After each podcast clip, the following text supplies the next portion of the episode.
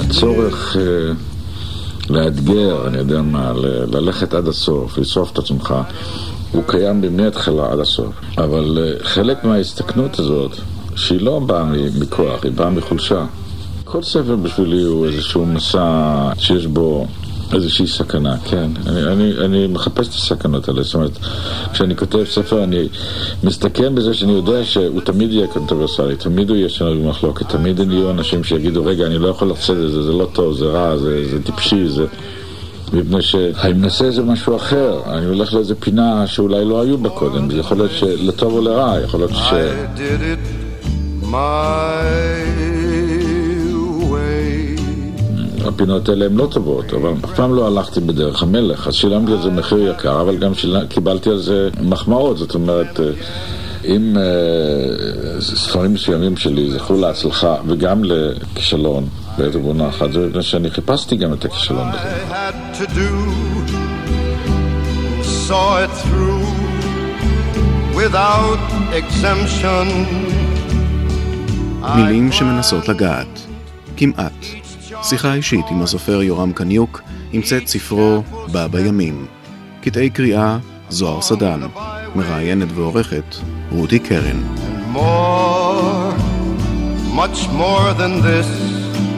I did it my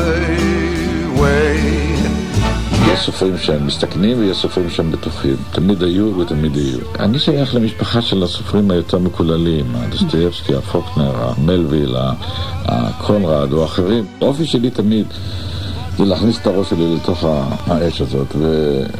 ובארץ מאוד לא אוהבים כשמישהו נוגע באש, כשמישהו נוגע באמת או בכאב. רוצים דלות החומר, זאת אומרת, רוצים פה איזושהי התחכמות כזאת, רוצ... אוהבים.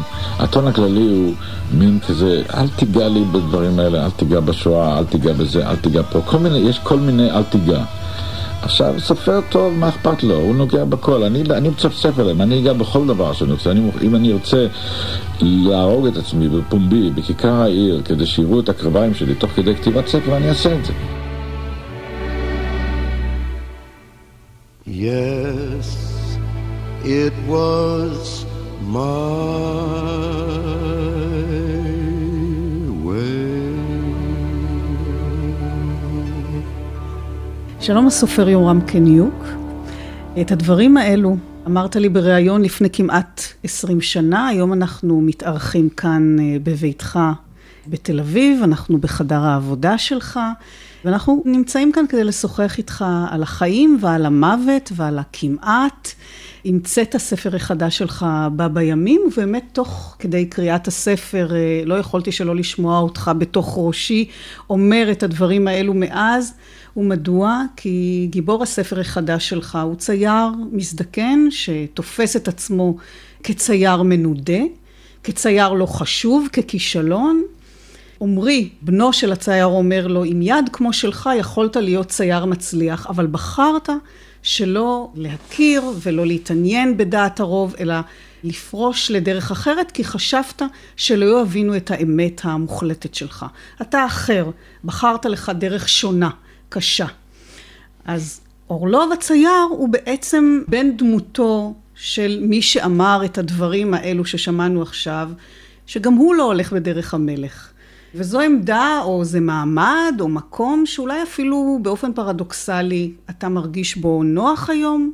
מכל מקום בחרת לכתוב עכשיו על החוויה של להיות אחר, להיות מנודה, באופן שלא עסקת בו קודם. אני נדהמתי לשמוע את זה, מפני שאני תמיד חשבתי על עצמי כאחר, כמו אלישע בן אבויה כזה, שהכי קרוב אליי בספרות היהודית, זה הסיפור שלו, מפני שהוא נכנס לפרדס.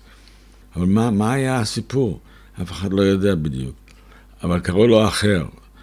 ולפני שנתיים, מלאו לי 80, ואיזה איש שלח לי מתנה, שני ספרים שהוא כתב בצרומנית, שתורגמו לאנגלית, באוניברסיטת תל אביב. לא ידעתי מי הוא, לא... וטלפנתי אליו אחרי כמה זמן. הוא, הוא אומר לי, אנחנו אוהבים אותך. אז שאלתי אותו, למה אתם אוהבים אותי? אז הוא אמר, מפני שאתה אחר. והייתה לי הרגשה שהוא קלט משהו, שאני כנראה בחרתי להיות אחר. אני, זה לא מסכנות כזאת בתחושה שאתה אחר. זה איזושהי בחירה. אבל מה שלא אמרתי פה, ואני הייתי אומר היום, זה שאני גם לא ידעתי לכתוב יותר טוב. זאת אומרת, אני לא חושב שזה היה בגלל שרציתי להיות כזה, אלא פשוט לא הצלחתי אף פעם, אפילו אם אני שולח אימייל, אני כותב אותו הפוך. אני כותב הכל הפוך, אני גם ציירתי הכל הפוך. זאת יש בי איזה משהו מהופך שאין לי אה, דרך לתקן את זה. מההתחלה, כשהתחלתי לכתוב, כשהייתי נער צעיר, חזרתי במלחמה, הייתי בן 18, אף אחד לא יכול היה להבין את זה, ואני חשבתי שאני כותב פשוט, שאני כותב לעניין, והם אמרו לי שאני לא יודע, לא יודע לכתוב, ו... אבל הם צדקו, אני לא ידעתי לכתוב. אבל בסוף כתבתי כמו שאני לא יודע לכתוב, וזה היה הסיפור שלי 50 שנה, שהיום אני חוגג כאילו, אני יודע, 50 שנות כתיבה. נדחיתי על ידי הממסד האומנותי שעדיין אינני יודע מיהו, אבל הוא קיים. בעלי גלריות, סוחרים, מבקרי אומנות שעושים יד אחת עם מוזיאונים. הם דחו את ציוריי בבוז כי הייתי להם לצנינים, אמרו שאין עוד צורך בציורים כאלה. רצו מקוריות, אמירות, מסר, רצו דלות חומר או לחילופין גודש צבעים, לא רצו בני אדם. לא רצו עולם, לא רצו את מה שידע כל אדם מאז שהוא ילד, ואני נשרתי, כי גם באי עשייתי את מה שהם רצו, הייתי חלש ולא מספיק טוב. אם אנחנו נחליף את המילים האלו, בעלי גלריות, בבעלי הוצאות ספרים, מבקרי אומנות עם מבקרי ספרות, בעלי תאגידים של חנויות ספרים, מרצים לספרות, זה יישמע די דומה. ציירתי גוף מלא כוויות, אומר אורלוב, ולא קנו. והנה אתה מדבר בריאיון אה, ההוא בשנת 94, שאם היית רוצה, היית מוכן אה, לכתוב סיפור תוך כדי אה, שאתה מראה את הקרביים שלך בכיכר העיר. מאז חלפו באמת הרבה שנים, והכל השתנה. היום כותבים עליי טוב, ואנשים הרבה מאוד אוהבים אותי, וצעירים אוהבים את הכתיבה שלי. ואני מתורגם המון. ו... זאת אומרת, היום אני, מבחינה מעשית, אני לא כמו אורלו, מפני שקרה לי מה שקרה בסוף הספר, שהוא פתאום... שומע, והוא לא יכול לקבל את זה, הוא יושב למטה, הוא לא עולה למעלה לראות את התמונות האלה שכולם אומרים שהן כל כך טובות. ושאני גם לא מאמין שהספרים שלי טובים גם היום. אני כנראה באיזשהו מקום למדתי מאבי, שתמיד דיבר על הכישלון כניצחון. היה בא מגתה, מכל מיני סיפורים גרמניים, מכל מיני מסורות גרמניות, ש... איך אתה יכול להיות כמו לותר, או איך אתה יכול להיות כמו גתה, או איך אתה יכול להיות כמו בטהובן. אז מאלר לא היה כותב אם הוא היה חושב שהוא צריך לכתוב כמו בטהובן, לא. אבל יש משהו בתחושה של כישלון. אתה מזכיר אנשים מנודים בתקופת כן, חייהם. כן, גתה אמר על בטהובן שהוא שמע את הצ'יט, שהוא שמח בשבילו שהוא לא שומע, שיהיה חירש. אני חושב שלוקח זמן, הדברים האלה הם נזילים. היום צעירים מתחברים יותר לנגינה שלי, למוזיקה שאני כותב בה, מאשר פעם. זאת אומרת שהם בוכים בנהי שלי, ואני בכלל, בשבילי ספרות זה זמרה במילים. יש איזו מלודיה, כשאני קורא ספר, אני קורא שני עמודים, אם אני לא מתחבר לנגינה, אני לא יכול לקרוא את הספר. אתה, אתה גם כותב כאן בספר שהצייר יודע שהתמונה היא נכונה כשהוא שומע את הניגון הנכון. כן. כלומר, אתה מעביר גם את הכתיבה וגם את הציור, בסופו של דבר, דרך הפריזמה של המוזיקה. כן, כן. אה, אה, אני חושב שסוטין הייתה לו מוזיקה מיוחדת, ובן גור בוודאי, ורמברנד ודיור, כל אחד עם המוזיקה שלו. וכשאני כותב, אז אני כזה, אני, הספר שמשפיע עליי, ישפיע עליי וישפיע עליי כל ימי חיי, כמה שעוד יש לי, זה התנ"ך. בתנ"ך הכל כתוב אחרת מה שאנחנו מדברים וכותבים. כשאלוהים אומר לקין, בעצם הוא אומר לו, הרוע הוא כולו בידך, אתה תקבל אותו, הוא יהיה שלך. אבל אם תצליח אולי למשול בו, אז בסדר. אבל, אבל זה כתוב בשפה מאוד מאוד מיוחדת, שאפילו, אבל כשאני יודע את הבעל פה, בעל פה, אני לא יכול עכשיו לזכור, מפני ש... יש לי בעיה, היה לי אירוע מוחי לא מזמן, אז יש פתאום מילים חסרות לי, אבל מה שאני אוהב זה את השגיאות, את הכתיבה שיש בה קצת חריטות. ו... ודווקא בספרות העברית, אחרי ברנר ובודיצ'בסקי, הסופרים תמיד כתבו נורא יפה. ויש סופרים מצוינים, אני לא אומר שלא, נהדרים, אבל אני לא מרגיש בכתיבה שלהם את הירידה למטה כדי להגיע למעלה. הם, הם לא נוגעים ב... ושזה קשה נורא. אתה יודע... אצלי אין ברירה, אני חייב לעשות את זה, וזה נורא קשה לי, הלוואי שיכולתי לכתוב אחרת. אורלוב הצייר מדבר בספר על כך שהוא לא היה אהוב. והעיתוי שלך לעסוק בדמות כזאת, במצב כזה דווקא עכשיו, הוא מעניין באמת בגלל הפער הגדול בין הדברים ששמענו אותך אומר בפתח התוכנית, שהם עובדות, אתה באמת היית שנים רבות אה, סופר שמחוץ לקונסנזוס, נאמר זאת בעדינות, mm-hmm. נכון? והנה בשנים האחרונות, וזה לא ששינית את הסגנון שלך. בריאיון ההוא אמרת לי שנהגת לכתוב, אה, עוד כשהיית צעיר, סיפורים מוזרים על עורבים ומוות, סוריאליסטים כאלו. אתה כותב סיפורים כאלה גם היום. רק שהיום אולי זה לא כל כך מפחיד כמו אז. היום זה אולי פחות קונטרברסלי. גם בספר הזה יש לא מעט אה, דברים מוזרים, הזויים. הספרים שלך לא נעשו קלים עם השנים. תש"ח שפורסם לפני שנתיים, שבא אחרי הברלינאי האחרון, אחרי חיים על נייר זכוכית, אחרי החיים ועל המוות, אלו ספרים שהם עדיין נוקבים ומתריסים, ובכל זאת יש באמת תופעה יוצאת דופן שאתה זוכה לאהבה ולחיבוק רבתי שמעט אה, סופרים מקובלים במונחים הרגילים אה, זוכים להם, נכון? אתה היום אהוב העם, ביקורת, תקשורת, קהל, צעירים. נכון, היה ערב בבית ביאליק לכבוד 50 אה, שנות כתיבתי וגם לכבוד יציאת הספר. וזה היה מפוצץ, ובחוץ עמדו אנשים וניסו להיכנס ולא היה מקום, וברחוב הם עמדו וצעקו, ו... והקהל שבפנים וגם בחוץ, הוא פשוט הרעיף עליי אהבה שפשוט כמו אש. ואני כל הזמן חיפשתי מאחוריי למי הם מתכוונים, ואז שמעתי, והם קראו קטעים מספרים שלי. ואני לא זוכר את הספרים שלי אף פעם. אני לא זוכר מה כתבתי. ופתאום אה, ארי פולמן קורא קטעים מהיהודי האחרון, ואני בטוח שלא אני כתבתי את זה, אני, זה כל כך היה מוזר. ושבאמת הייתה שם אהבה, אני לא זוכר אהבה כזאת בחיים. איך אתה מסביר את זה? לא, אין לי הסבר. גם אש לא מסבירה את עצמה, וגם אהבה לא, וגם שום דבר לא מסביר את עצמו. פשוט משהו קרה, אני, זה גם כמו פוליטיקאי טוב או מנהיג גדול.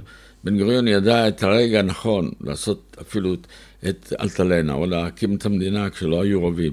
לדעת לתפוס את הרגע. אז אולי הרגע הזה שלי הגיע, אני לא יודע אם זה ימשיך הלאה.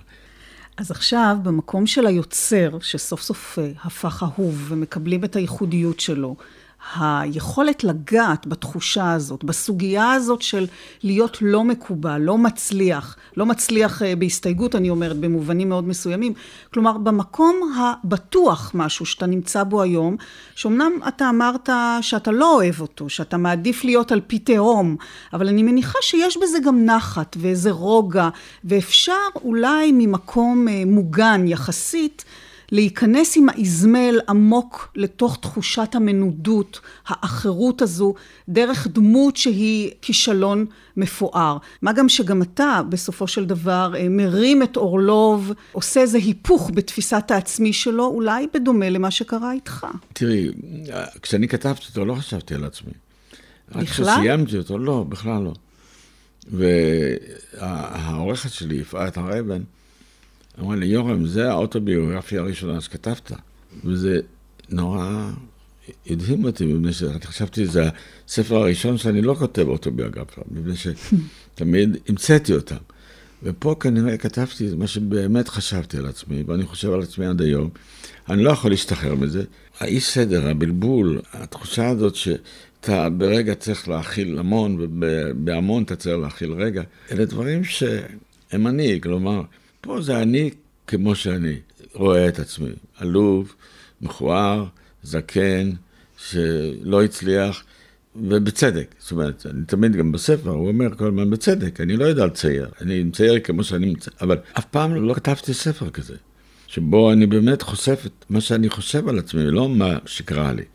אני זוכר שפעם הייתי עם איזו אישה לפני המון שנים, וישבנו בחדר, ודיברנו, ואני יודע מה, ודיברתי, ודיברתי, דוסטויבסקי, ועוד פעם, בסוף היא אמרה, אולי תפסיק לדבר ותתחיל לעשות משהו. זאת אומרת, אני תמיד חשבתי שמה שמעניין אנשים בי, זה שאני יודע לדבר. אבל הייתי כנראה בחור יפה, זה מה שאומרים לי, ואני רואה בצילומים. אבל אני לא ידעתי את זה, אז חשבתי שאני צריך להרשים אותה עם דוסטויבסקי. בגלל זה התמונות שלך כצעיר פה מונחות כדי להזכיר לך לא, ש... זה פשוט הגיע הנה, אה, אה, מישהו הביא לי את זה. זה, אה, תראה לא- איזה חתיך. לא, אבל, זה הכל דברים. מה, יורם, אתה היית הבחור הכי יפה בארץ. אז זהו, שאומרים לי את זה, אבל אני לא ידעתי את זה. אני לא ידעתי. קודם כל, אני בא מדור שלא דיברו על דברים כאלה. לא אמרו, אז אני אוהבת אותך, או אני אוהב... לא אמרו. אני חשבתי אתמול, שבדור שלי, אפילו להתחבק בפומבי לא עשו. היום כולם מתחבקים, אתה פוגש מישהו, כולם אהלן, מחובקים, מתנשקים. אנחנו, אני זוכר שהייתה לי חברה בגיל 17 או 16, ופעם היא נתנה לי לגעת לה ביד, אז הייתה התרגשות, אני לא יכולתי לישון בלילה. אני חושב שהדור שלנו דפוק, קודם כל, כל הדור שהיה במלחמת העצמאות הוא פגוע נפשית. מפני שאז לא ידעו מה זה הלם קרב. אנחנו לא ידענו מה זה. אני הייתי הלום קרב שנים, הייתי צועק בלילה. וחשבתי שאני לא בסדר. ואז סיפרה לי אשתו של מי שהיה אחד מגיבורי ישראל, שהיה צועק בלילה, והוא היה אחד הגיבורים הגדולים ביותר שהיו. אז כולנו היינו הלומי קרב, וגם כל החיים האלה ככניסה לאיזה עולם חדש. אנחנו נבנה מדינה, אנחנו נקים זה, אנחנו נכה בגרמנים, בעמלק, בכולם. אנחנו נהיה התשובה של השאלה היהודית, אנחנו נהיה התשובה לכל הסבל היהודי. איפה? אנחנו היינו חדורי, אנחנו כשהיינו בכיתה ד' כבר דיברנו על מרקס ואנגלס והס ואני יודע, ופלחנוב. היום אני פוגש נשים זקנות, אני זקן, אני יכול להגיד הן זקנות, שבגיל שלי. והן אומרות, אהבנו אותך, אהבתי אותך נורא. אמרתי, למה לא אמרת? לא אומרים, לא אמרו.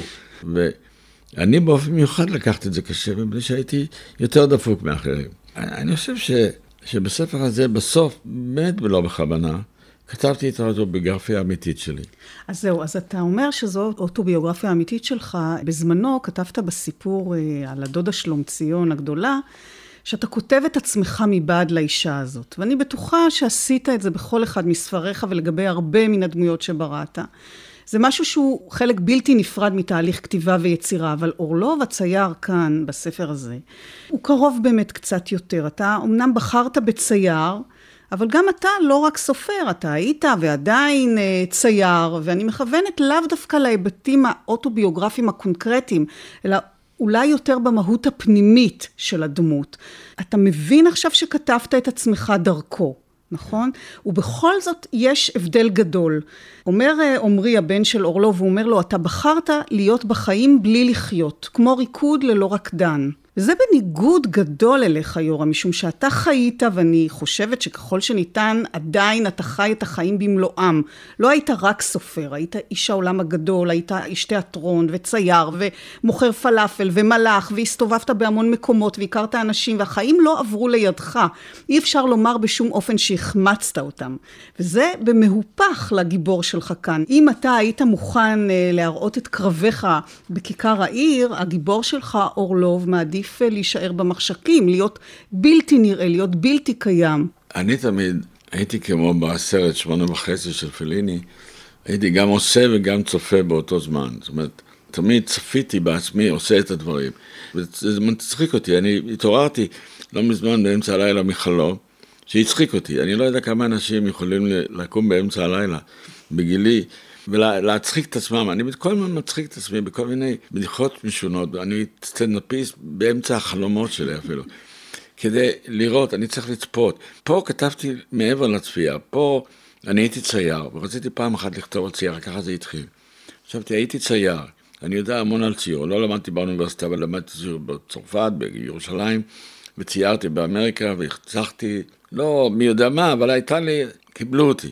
אני גם יודע את תולדות הציור. ובספר הזה יש גם דברים שהם רק צעירים אולי יודעים, איך מערבים צבע ואיך הרבו צבע פעם, מפני שבניגוד לכתיבה, ציור זה, זה עבודה, זה עשייה. אתה עומד מול בד ואתה צריך למלא ולערבב צבעים ולשים את המתין בשמן. ו... אז אני אומר שרציתי לכתוב על צייר כזה. אני אף פעם לא יודע על מה יהיה הספר. אני, אף ספר שכתבתי, לא ידעתי מה יהיה בעמוד הבא, אף פעם לא ידעתי, זאת אומרת, אין לי שום תוכנית. ושאני מתחיל ספר עם דמות, אני חושב על איזה דמות, דוקטור שלום ציון הגדולה הייתה מבוססת לדעתי שרה הגדולה, שהייתה מטורפת לגמרי ושיגעה אותי והחלטתי לכתוב עליה, אבל עשיתי ממנה משהו אחר, אבל יצא הסיפור, חלקו נכון וחלקו הגדול לא נכון.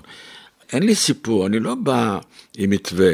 מה שאני אומרת זה שהדמות שאתה יצרת פה, היא באיזשהו אופן הפוכה אליך במובן הזה שהוא החמיץ את החיים. נכון.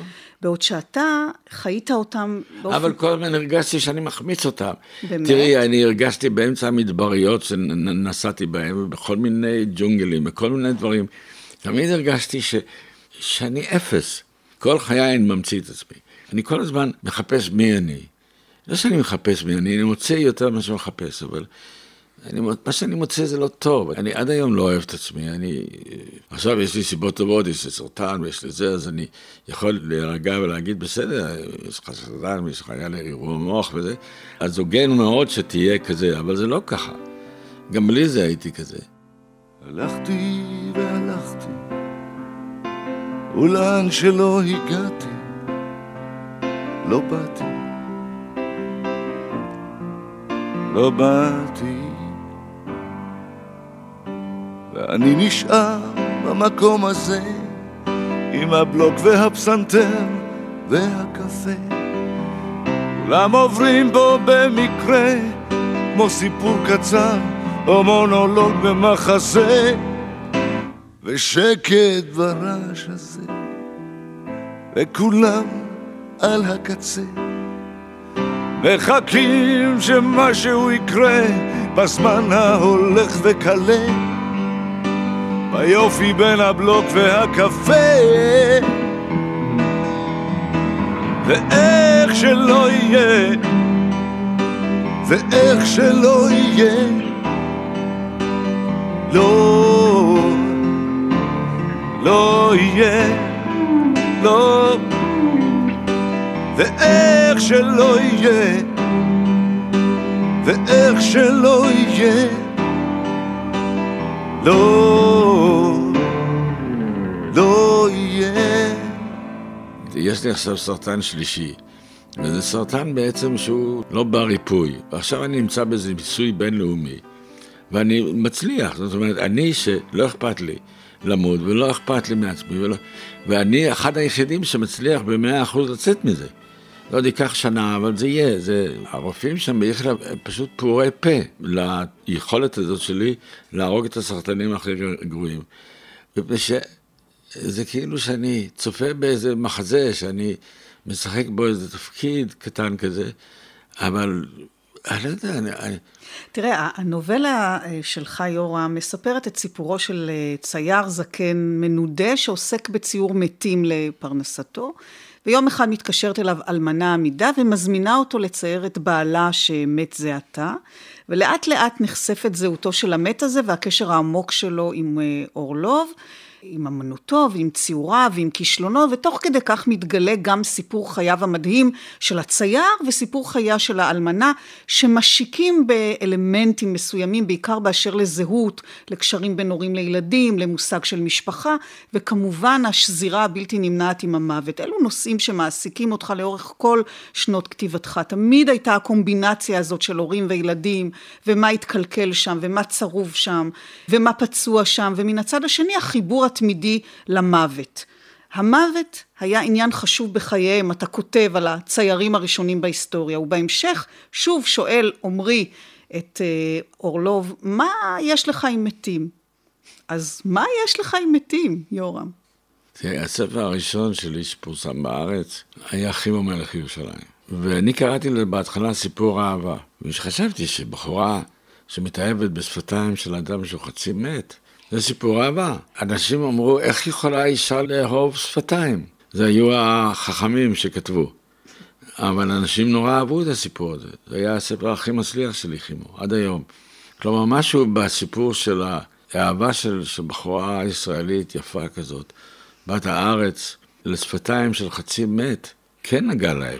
זאת אומרת, באיזשהו מקום אני, אני פה הייתי חלוץ של משהו שהיה קבור בהרבה אנשים, שכולם קצת מנשקים מוות. הרי בסופו של דבר פתאום שערה לבנה מופיעה במקום, ופתאום איזה מיחוש, ופתאום, ואתה פתאום רואה שאתה מאבד משהו, שמשהו הולך, מהיום שאתה נולד אתה מת. וזה משהו שאותי מסקרן המון שנים, ש... לא חושב שאנשים כל כך פוחדים מהמוות, הם פוחדים לא להיות. ואני עברתי שתי חוויות של כמעט מוות שאני יצאתי מהם והרגשתי שאני באתי לחיים. אז למה הוא מצייר מתים? היה פעם דבר כזה, זאת אומרת, זה לא שאני המצאתי את זה, היו במאה ה-19 המון, ב-18 ודאי, כל הציורים של הנרי השמיני וכל ההנרי וכל הריצ'רדים, זה הכל ציורים שציירו מתים. כמובן, זה הדבר היחידי כמעט שאתה בטוח שיהיה, זה המוות שלך. אין שום דבר אחר שאתה יכול לסמוך עליו. אהבה חולפת, יופי חולף, הכל חולף. יש דבר אחד שישנו כל הזמן, הוא מחכה לך. וזה מעניין אותי, מפני שמה יש לנו? יש לנו חיים או מוות. מה הבא קודם אני לא יודע.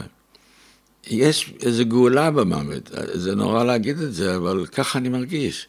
אבל אני רוצה להתעכב איתך עוד רגע על באמת על העובדה שאתה כותב על העניין הזה, וכתבת עליו עוד כאיש צעיר. הלכתי אל המתים, כי היה זה המקום האחד שקיבל אותי. זה אומר אורלו, ושוב, יש כאן התייחסות אל תחושת הנידוי. תבין, את הלא כלום אני מכיר מהמתים. פעם שאלת אותי, מדוע אני מקיף את עצמי במוות ומצייר מוות, ושומע מוזיקה של מוות וקורא ספרי מוות? למה? כי באיזו רשות אני חי, עמרי. בשביל מה לי לחיות? הכל שואף לדבר אחד, למוות. ואנשים משחקים ומעמידים פנים כאילו יש חיים לפני המוות. קח גפרור, שפשף מעט, הדלק וכבה. ככה נראים חיי אדם מהכוכב הכי קרוב אלינו. נראה שהיית במצב רוח מאוד מורבידי כשכתבת את זה. לא, זה דווקא הצחיק אותי. זה הצחיק אותך. כן, זה נכון, תראי, תחשבי רגע על החדרון שלנו. מי אנחנו בכל היקום הזה? אנחנו כלום. תראי, אני גדלתי אצל אב, ששמו היה משה, שהתעניין רק במוות. הוא התעניין במוזיקה פרה באך, אחרי באך רק קצת מוזיקה קאמרית זה הכל. הוא היה אוסף עתיקות במדבר, הוא אהב uh, ציורים עתיקים מאוד, הוא לא קרא ספרות מודרנית, הוא לא אהב ציורים מודרניים, הוא לא אהב שום דבר חי, הוא תמיד חיפש במוות את ה... זה מה שעניין אותו, ואני חושב שהוא הוריש לי את זה, מה אני יכול לעשות? אני... זה הדרך היחידה שלי הייתה לגעת בו, בי זה היה דרך המוות, שבחיים הוא בקושי הכיר בקיומים, שהוא היה עסוק ב... אני לא יודע, זה מעסיק אותי, תראי, הסיפורים הראשונים שכתבתי בגיל 18, שכולם צחקו מהם, זה אותו דבר מה שאני כותב היום. זה, יכולתי לכתוב את זה אתמול. זהו, אתה סיפרת לי שבעצם פגשת את המוות באופן ישיר כשהיית בן 17, כן. כשהיית חייל אה, במלחמת השחרור. אנחנו נפגשנו לראשונה לפני כמעט 20 שנה, מיד אחרי שפרסמת את אה, פוסט מורטם. אה, זה היה הרעיון הראשון שאני עשיתי ברדיו ובחרתי בך, ובשבילך זה היה אולי קו פרשת המים, כי פוסט מורטם היה בפירוש כשמו ניתוח שלאחר המוות. ואחריו לאט לאט חזרת להתגרות, לרקוד, לפלרטט, להתמודד עם המוות שוב ושוב גם בספרים הבאים. אבל אתה באמת אמרת לי אז שהמשיכה הזו לכתוב על המוות שוב ושוב ושוב נגזרת מאותה חוויה שבסופו של דבר כתבת עליה בספר תש"ח, כשהיית במלחמת השחרור, בעצם אה, הייתם אה, מטרות נייחות במשך כמה שעות. הוצאתם להורג במשך איזה שעתיים וחצי. זאת אומרת, הרגו אותך אין סוף פעמים ובכל זאת נשארת בחיים. והנה עכשיו כשאתה אה, קראת לספר בא בימים, קשה לי להכיל את התואר הזה עליך. ובכל זאת אתה מתמודד עם אימת המוות אה, מזה זמן ואתה כותב על זה.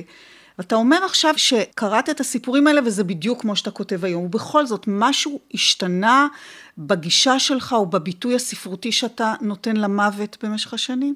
כן, לפני שבע שנים היה לי סרטן רע מאוד והוציאו את כולו. וכעבור יומיים נפתחו הספרים, ואז היה צריך עוד לנתח ועוד פעם לנתח. פעם שלישית נכנס בי חיידק אלים ושיתק אותי. ושבועיים או שלושה, אני לא יודע בדיוק, לא הייתי פה, זאת אומרת, אני הייתי בחזקת צמח. וכולם באו להיפרד ממני, ואני לא זוכר את זה, אני יודע את זה רק מסיפורים. והם סיפרו לי אחר כך שפתאום ראו שהקו הזה במוניטור מתחיל פתאום לנוע קצת. אז הם חשבו שאולי אני באמת יוצא, אבל עד אז לא האמינו לרגע שאני אצא מזה. יש לי חבר טוב שהוא רופא, שהוא משתיל לב, שהוא... שלא הקדשת את הספר. הקדשתי את הספר, ג'יי לוי. הוא היה שם כדי להרגיע את המשפחה וכל זה, והוא לא האמין, הוא אמר לי לא מזמן, שהוא היה הרגע שבו הוא הפסיק להאמין שאני אצא מזה. ואז אני פתאום שומע מרחוק קול שאומר, יורם תתעורר. אני לא יודע איפה הייתי, אני רק זוכר את זה כמו איזה מרק שחור כזה, כבד. והיה כבר זמן ששמעתי, אבל לא רציתי לצאת. אני זוכר את המאבק הזה, זה כאילו שמטלפנים אליך באמצע הלילה ואתה ישן ואתה רוצה כבר די, זה שיפסיר. אבל בסוף כן יצאתי, ולקח לי עת די ארוכה לחזור ממש לחיים, אני לא יכולתי להזיז אצבע, לא יכולתי שום דבר, אני, זה היה מוחלט, אני הייתי מונשם שלושה חודשים. כשיצאתי מזה, נולדתי מחדש, באמת נולדתי מחדש. זו פעם ראשונה שממש נולדתי מחדש, מפני שראיתי את כל התהליך. ומה השתנה בכתיבה? שום דבר. לא השתנה שום דבר. לא, כי שאלתי, ש... אותך, שאלתי אותך אם משהו השתנה בכתיבה שלך על המוות במשך לא, השנים, ואמרת לא. לי שכן. בכתיבה לא השתנה כלום. אבל מבחינה אישית, נהייתי יותר רגוע בעניין הזה. אין לי פחדים יותר. אין לי סיוטים שהיו לי. כתבתי את השח, שיכולתי סוף סוף לכתוב את זה. לא יודע, אני חושב שאני חי עכשיו את התקופה הכי יפה בחיי. אבל שאני אה, לא בדיוק במצב טוב. וזה לא שהתעשרתי או משהו שפתאום מצאתי את ה... אלא שפתאום זה הולך טוב, אני, אני גם לא יודע אם אני אכתוב עוד, אני לא יודע, אין לי מושג. אני עכשיו עובד על ספר שאני לוקח קטעים שכתבתי במשך 50 שנה, שחלקם נמצאים בתוך המחשב. ואני מוצא, ואני לא יודע מה זה, אבל זה לא, לא סיפורים לא גמורים, וכל מיני קנאה על הכלב שלי, וכל מיני דברים שאני רוצה לעשות מזה איזשהו ספר של זוטות כזה. זאת אומרת, אני מרגיש כאילו שאני מכין אה, חומר לביוגרף, למישהו שירצה לדעת מה לא פרסמתי. יש לי פה המון חומרים, אני לא ידעתי כמה, אני פשוט משתגע מכל החצאי ספרים שכתבתי. יש לי למשל ספר לבני נעורים, שהוא כמעט רומן, הוא כמעט 150 אה, עמוד, שלא גמרתי. אני זוכר שפתאום לא מצאתי פתרון לזה והפסקתי. טוב, אני אומר, רגע, זה סיפור נורא יפה, למה אני לא עושה, לא, אני לא אעשה עם זה שום דבר. אני אתן לזה להיות ככה, בלי סוף. האמת היא שאני פעם ראשונה שאני מתלונן על זה שאין לי על מה להתלונן. אין לי, מה רע לי עכשיו? אני לא יכול לעשות עוד דברים כאלה, אני לא יכול לכתוב עוד פעם את אדם בן כלב, את היהודי האחרון, או את... אני לא יכול, זה בשביל זה צריך חמש, שש שנים של עבודה ולעבוד, וזה, זה, אין לי את זה, אין לי את זה גם מבחינה פיזית וגם לא כוח נפשי.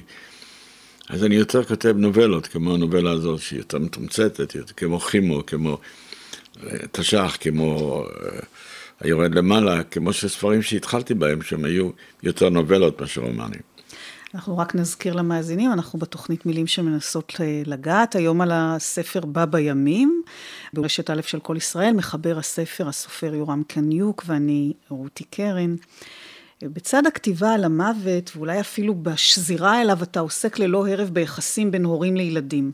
פוסט מורטם היה בעצם השיא הישיר לעיסוק בנושא הזה, שכתבת גם אותו כל השנים, עד שהיית מסוגל לכתוב את פוסט מורטם בכל מיני וריאציות והסוואות, וגם כאן אתה שב לעניין הזה של הורות פגומה, הורות הרסנית. כלומר, מבעד לסיפור המסגרת, של הפגישה בין אה, הצייר אורלוב למגדה האלמנה, יש כאן בעצם מפגש של שני אנשים שהסיפור המשפחתי שלהם די מקביל. הורות שנקדמה לא מכוח עליון, אלא מעצם אה, התנהגות של הורים, של נטישה, של התנכרות, של שנאה. את אבי לא מצאתי ואת אמי שנאתי ואת שניהם חיפשתי, מספר אורלוב למגדה. והיא בתשובה מספרת על אביה שלה, שיום אחד קם ונעלם באופן שאין לו הסבר. אדם קם בבוקר, הוא מחליט שהוא איננו ונבלע בחור שחור. והדפוס הזה שב וחוזר גם בנטישה של אשתו של אורלוב, אותו ואת בנם. היא ילדה את עמרי וכעסה עליי שעשיתי לה ילד. כלומר, ממש כמו אימא שלו, גם אשתו נוטשת ונעלמת. כלומר, יש חזרה על נטישה וניכור ושנאה של אם לילדיה, של הורים שנעלמים לילדיהם. בשני הסיפורים הללו של האימהות והאב שנעלמים ושונאים את ילדם, היה לי איזשהו דז'ה וו לפוסט מורטם והדברים שכתבת שם על הוריך, על אמך בעיקר, כלומר גם אחרי שכתבת סוף סוף את הספר הזה, אחרי שלושים שנה, לא השתחררת מן העניין הזה ואתה מעלה אותו גם בסיפור הזה שוב. אין לי מושג למה אני עוסק בזה כל כך, זה לא נראה לי שזה היה כל כך טרגי. אבל זה כנראה היה. כמו כולנו, אני חושב שאני אב לשתי בנות, עכשיו אני סב לנכד, ואני יודע מה זה להיות הורה או להיות סב. אין בית ספר להורות. כמו שאף אחד לא יכול להבין איך שני אנשים יכולים לחיות יחד כל השנים. זאת מה זה, זה אהבה, או זה איבה, זה נחיצות. אני לא רוצה להסביר, בסיפורים שלי אין הסברים, אני, אני יותר הולך לפי התנ"ך. אברהם לוקח את יצחק ונותן אותו לאבימלך, ואחר כך בסוף, מי זה יצחק? יצחק הוא הבן של אבימלך ולא שלו. אז הוא לוקח אותו לעקידה. ואת ישמעאל הוא זרק למדבר למות. אז מה, הוא איש רע? הרי הוא אבי האומה, זאת אומרת, באיזשהו מקום לקחו את האיש הכי נורא לילדיו. באמת, אדם ששנא את ילדיו כנראה, שהפריעו לו, ושולח אותם למוות. כן. אז אה, הסיפור הזה הוא אינסופי. כל האבות, גם יצחק, גם יעקב, כולם חוטאים, הם כולם יש להם יחסים דפוקים עם ההורים שלהם. אבל הסיפור הכאוב על אה, אמו של פרלוב, על אשתו, על אם בנו עמרי, על אביה של מגדה, הסיפור הזה קשור לא רק לעניין של הורים וילדים, אלא גם לעניין של זהות, ומוצא את עצמו שוב, כמו בספרים הקודמים שלך, מחובר באופן עמוק ליהודי, לזהות היהודית. איכשהו זה נקשר אצלך ביחד. אמו של פרלוב היא יהודייה, שהייתה נשואה לנאצי, שהסגיר אותה, שרצח את אימא שלה, והסגיר אותה למרות שהיא נשאה ברחמה את ילדו, והיא הגיעה לארץ, ונעה ונדה ונישאה למוסלמי, ילדה לו בן, האיש הזה מת והיא נישאה לאחיו וילדה גם לו בת ונטשה את בנה, את אורלוב הצייר, הגיבור המספר. כלומר, האם היא, היא באיזשהו אופן יהודייה וערבייה ונאצית. אגב, בכל הספר הזה, הסיפור היחידי שלקחתי מן החיים, זה הסיפור הזה. זו אישה שאני פעם פגשתי, והיא לא הייתה נשואה לנאצי, אבל הייתה לגרמני. היא הגיעה לארץ, הייתה ניצולת שואה, ו... הסתובבה והגיעה לאיכשהו לאפיקים או משהו, או דגניה, והייתה צריכה לעבוד בבננות והיה לה חם, והגיעה לירושלים, ופתאום ראתה אדם לבוש היטב, וזה היה תקופה שבקיבוצים לבשו אה, סחבות כדי להראות חלוצים. ואז היא התחתנה עם האיש הראשון שהריח טוב, שהיה לו דיקולון, ואז פרצה המלחמה, ואז היא נשארה בירושלים. זאת אומרת, זה סיפור אמיתי, מה שמדהים אותי. זה מדהים, כי אותי... הסיפור הזה נראה כל כך הזוי, ודווקא הסיפורים האלה מתבררים תמיד כ... כאמיתיים. כל מה שאני לקחתי מהחיים, הם נראים... אני חושב שכתבתי את הברליני האחרון, יש שם סיפור על איזה זוג שחי בלי לרהיטים וכל מיני דברים, אז כולם חשבו שזה הזוי. שהמצאת את זה. זה היה מאה אחוז, הכי קרוב למציאות. אבל באמת יש כאן עניין שמתכתב עם הזהות בעצם של העם היהודי, כלומר היא יהודייה וערבייה ונאצית וסיפור הקבורה שלה, שזה בכלל אה, סיפור שהוא מצחיק מאוד מחד ומחמיר לב מצד שני. בעצם גיבור הספר אתה מגדיר אותו ככזה שאימו מוסלמית, אביו נאצי והוא עצמו גדל במנזר, כלומר אתה עושה שימוש בסיפור שנשמע כמעט בלתי אפשרי, שעכשיו אתה מספר לנו שהוא אה, מציאותי לגמרי, אבל שקושר באמת בין אה, יהודייה לנאצי, למוסלמי, לנטישה, לילד שגדל במנזר, כדי לעצב את אותה זהות מורכבת, קרועה, תלושה, נעה ונדה של היהודי, כמו שעשית כבר גם ביהודי האחרון, גם בברלינאי האחרון. כלומר, עניין הזהות היהודית, גם הוא טורד אותך מאוד מאוד, והוא מאוד מרכזי ביצירה שלך. כל החיים אני מתעניין בזה, זאת אומרת... אני רואה את עצמי כסופר יהודי בארץ ישראל. כך גדלתי, המפלים שהיו מגיעים באוניות, והאנגלים היו תופסים אותם, היה, הם היו אמורים לומר, אני יהודי מארץ ישראל. עכשיו, הם לא היו מארץ ישראל, ואני גם כן לא הייתי בדיוק מארץ ישראל, נולדתי פה, אבל לא הייתי. והעניין היהודי הוא נורא חשוב לי, אבל היהודים כעם יותר מעניינים אותי מאיך שאנשים קבעו את החוקים ואת ה... מפני שאני לא מאמין שיכול להיות אלוהים שאכפת לו אם אני קורע ניירות טואלט ביום אה, שישי, או אם אני עולה במעלית של שבת או לא. אני כל הזמן רוצה להבין איך זה שמשפחת אבי כולה קלטה בטרנופול והוא אף פעם לא סיפר לי. זאת אומרת, אני חשבתי, רגע, יכולתי להיות שם. אז היהודי בארץ ישראל הוא כזה שבסופו של דבר, בגיל 81 וחצי, קיבלתי זהות מוחלטת על ידי משמעת ישראלי, שאני בן הלאום היהודי, שישראל לא מאמינה בו, מפני שאתה לא יהודי, אתה יכול להיכנס רק דרך הדת, חסר דת וישראלי. מה שאני קיבלתי בסוף מבית המשפט זה מה שחלמתי כל חיי.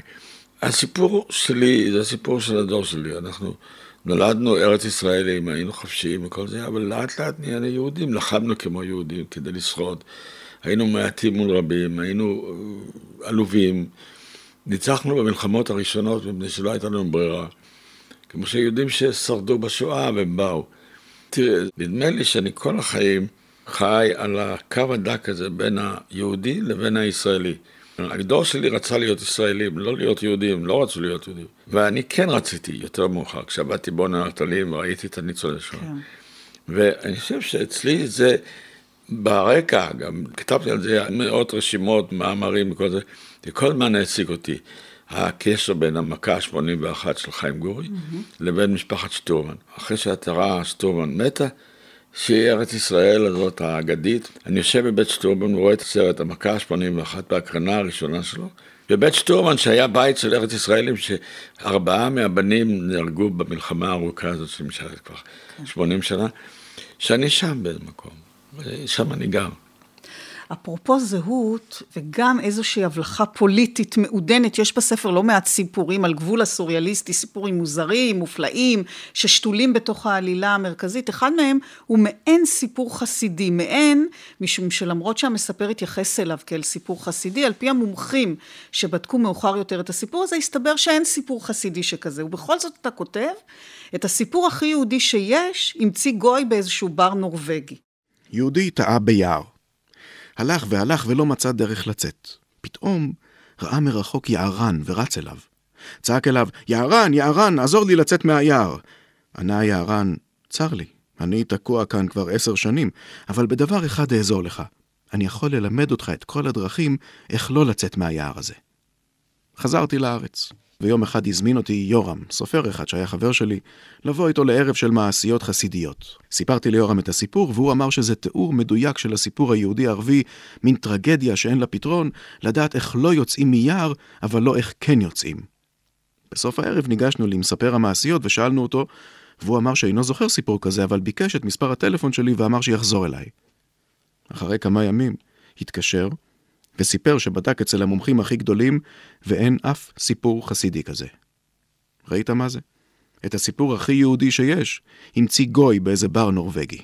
אז זה קצת ככה פוליטיקה על קצה המזלג, אתה הרי שנים היית פעיל והשתתפת במפגשים עם אה, סופרים ואנשי רוח אה, מן הצד השני, אנחנו רואים פה תמונה שלך אה, לוחצת ידו של אבו מאזן, כתבת מאמרים, אני מניחה שאתה כבר עייף ומה שנותר הוא אולי לשזור איזושהי הערה חריפה בתוך סיפור חסידי. ובמובלע שוב אולי לומר משהו על יהודיות, על העובדה שגרעין יהודי יכול להתקיים בכל מקום, אפילו אם הוא הכי לא אפשרי שיש. תראי, אני הייתי מעורב בכל הדברים האלה שנים, אני הייתי מראשוני, מה שנקרא, השמאל בארץ, אני מתכוון, השמאל האקטיבי, עוד לפני ששת הימים, ואחר כך.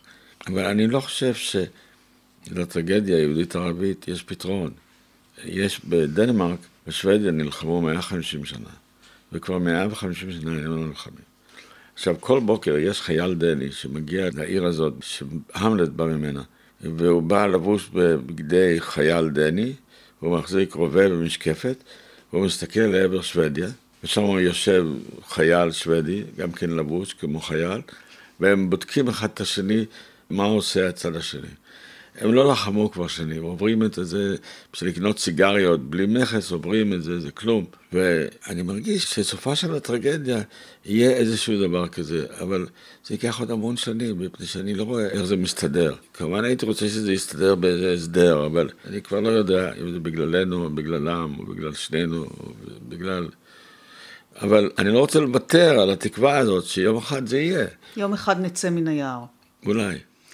הסיפור של פרלוב הוא סיפור של אדם תלוש ונטוש. אם היינו עושים ניתוח פסיכולוגי בגרוש די בקלות, היו מתבהרות לנו הסיבות שבגינן הוא בעצם נמלט מן החיים באופן ישיר. בגינן הוא מסתתר ומבקש להיות בלתי נראה ומצייר אנשים מתים, ועם זאת, לא אבד לו הצורך העמוק במשפחה. יש לו קשר חזק ואוהב עם בנו. הפגישה שלו עם מגדה, האלמנה, מעוררת בו את הכמיהה למשפחה. שזה מצב בעצם שהוא לא מכיר, או מכיר רק בגרסה שבורה ומנותצת. ובאופן מחמיר לב אתה מספר שהוא קונה אלבומים משפחתיים ומאמץ אותם אליו כאילו היו לו למשפחה.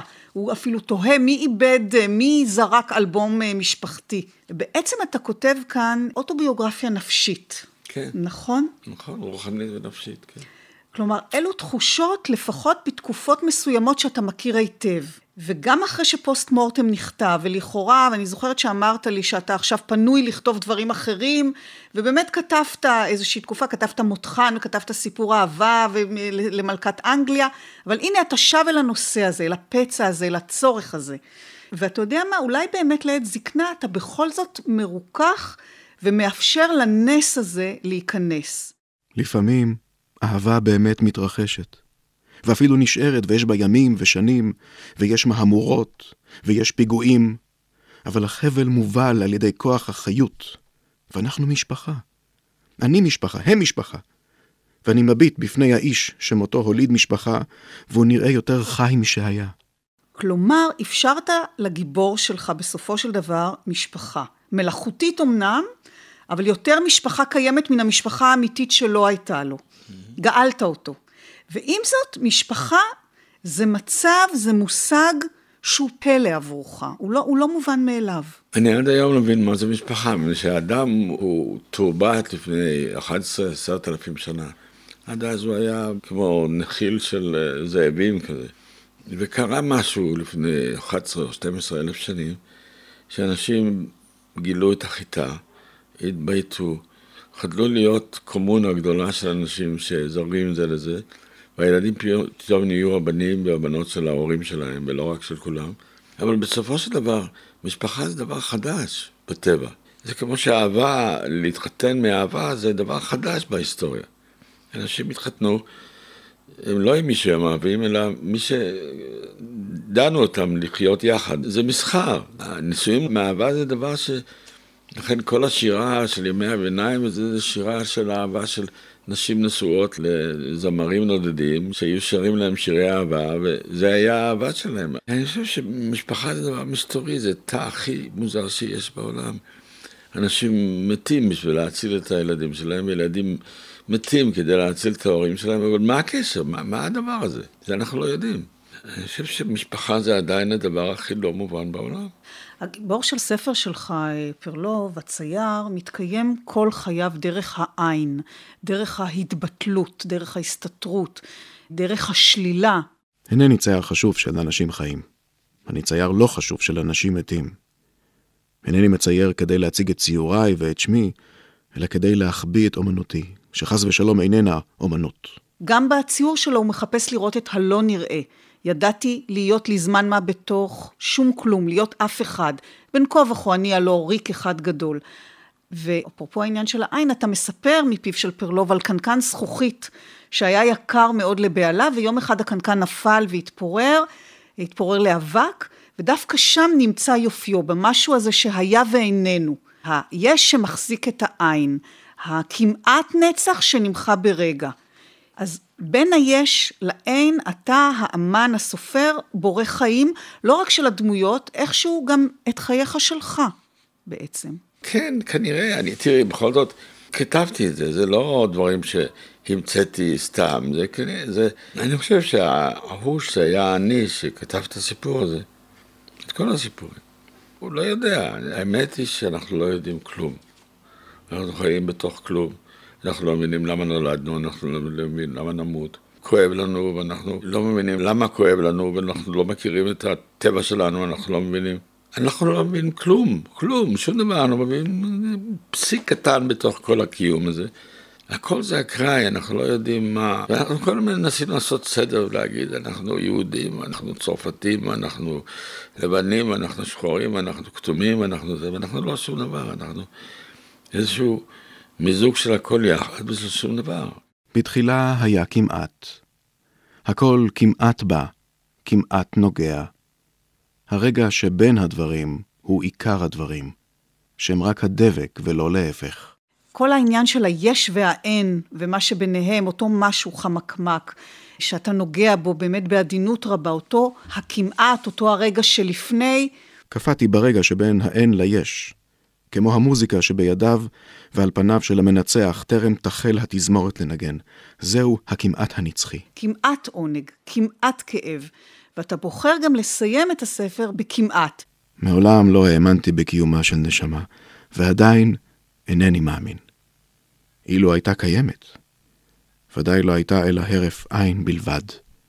כמעט רגע שבין החיים לבין המוות.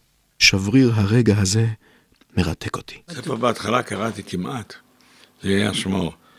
אבל אמרו לי שזה לא כך שם טוב, אז אמרתי, נקרא לזה בא בימים. למה זה מרתק אותך?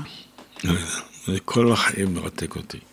הכמעט. הכמעט, כן, שאתה אף פעם לא מגיע באמת, אתה לא מגיע באמת, זה תמיד כמו באפצ'י כזה, שזה, איזה כיף, זה נהדר, זה כמו אורגזמה.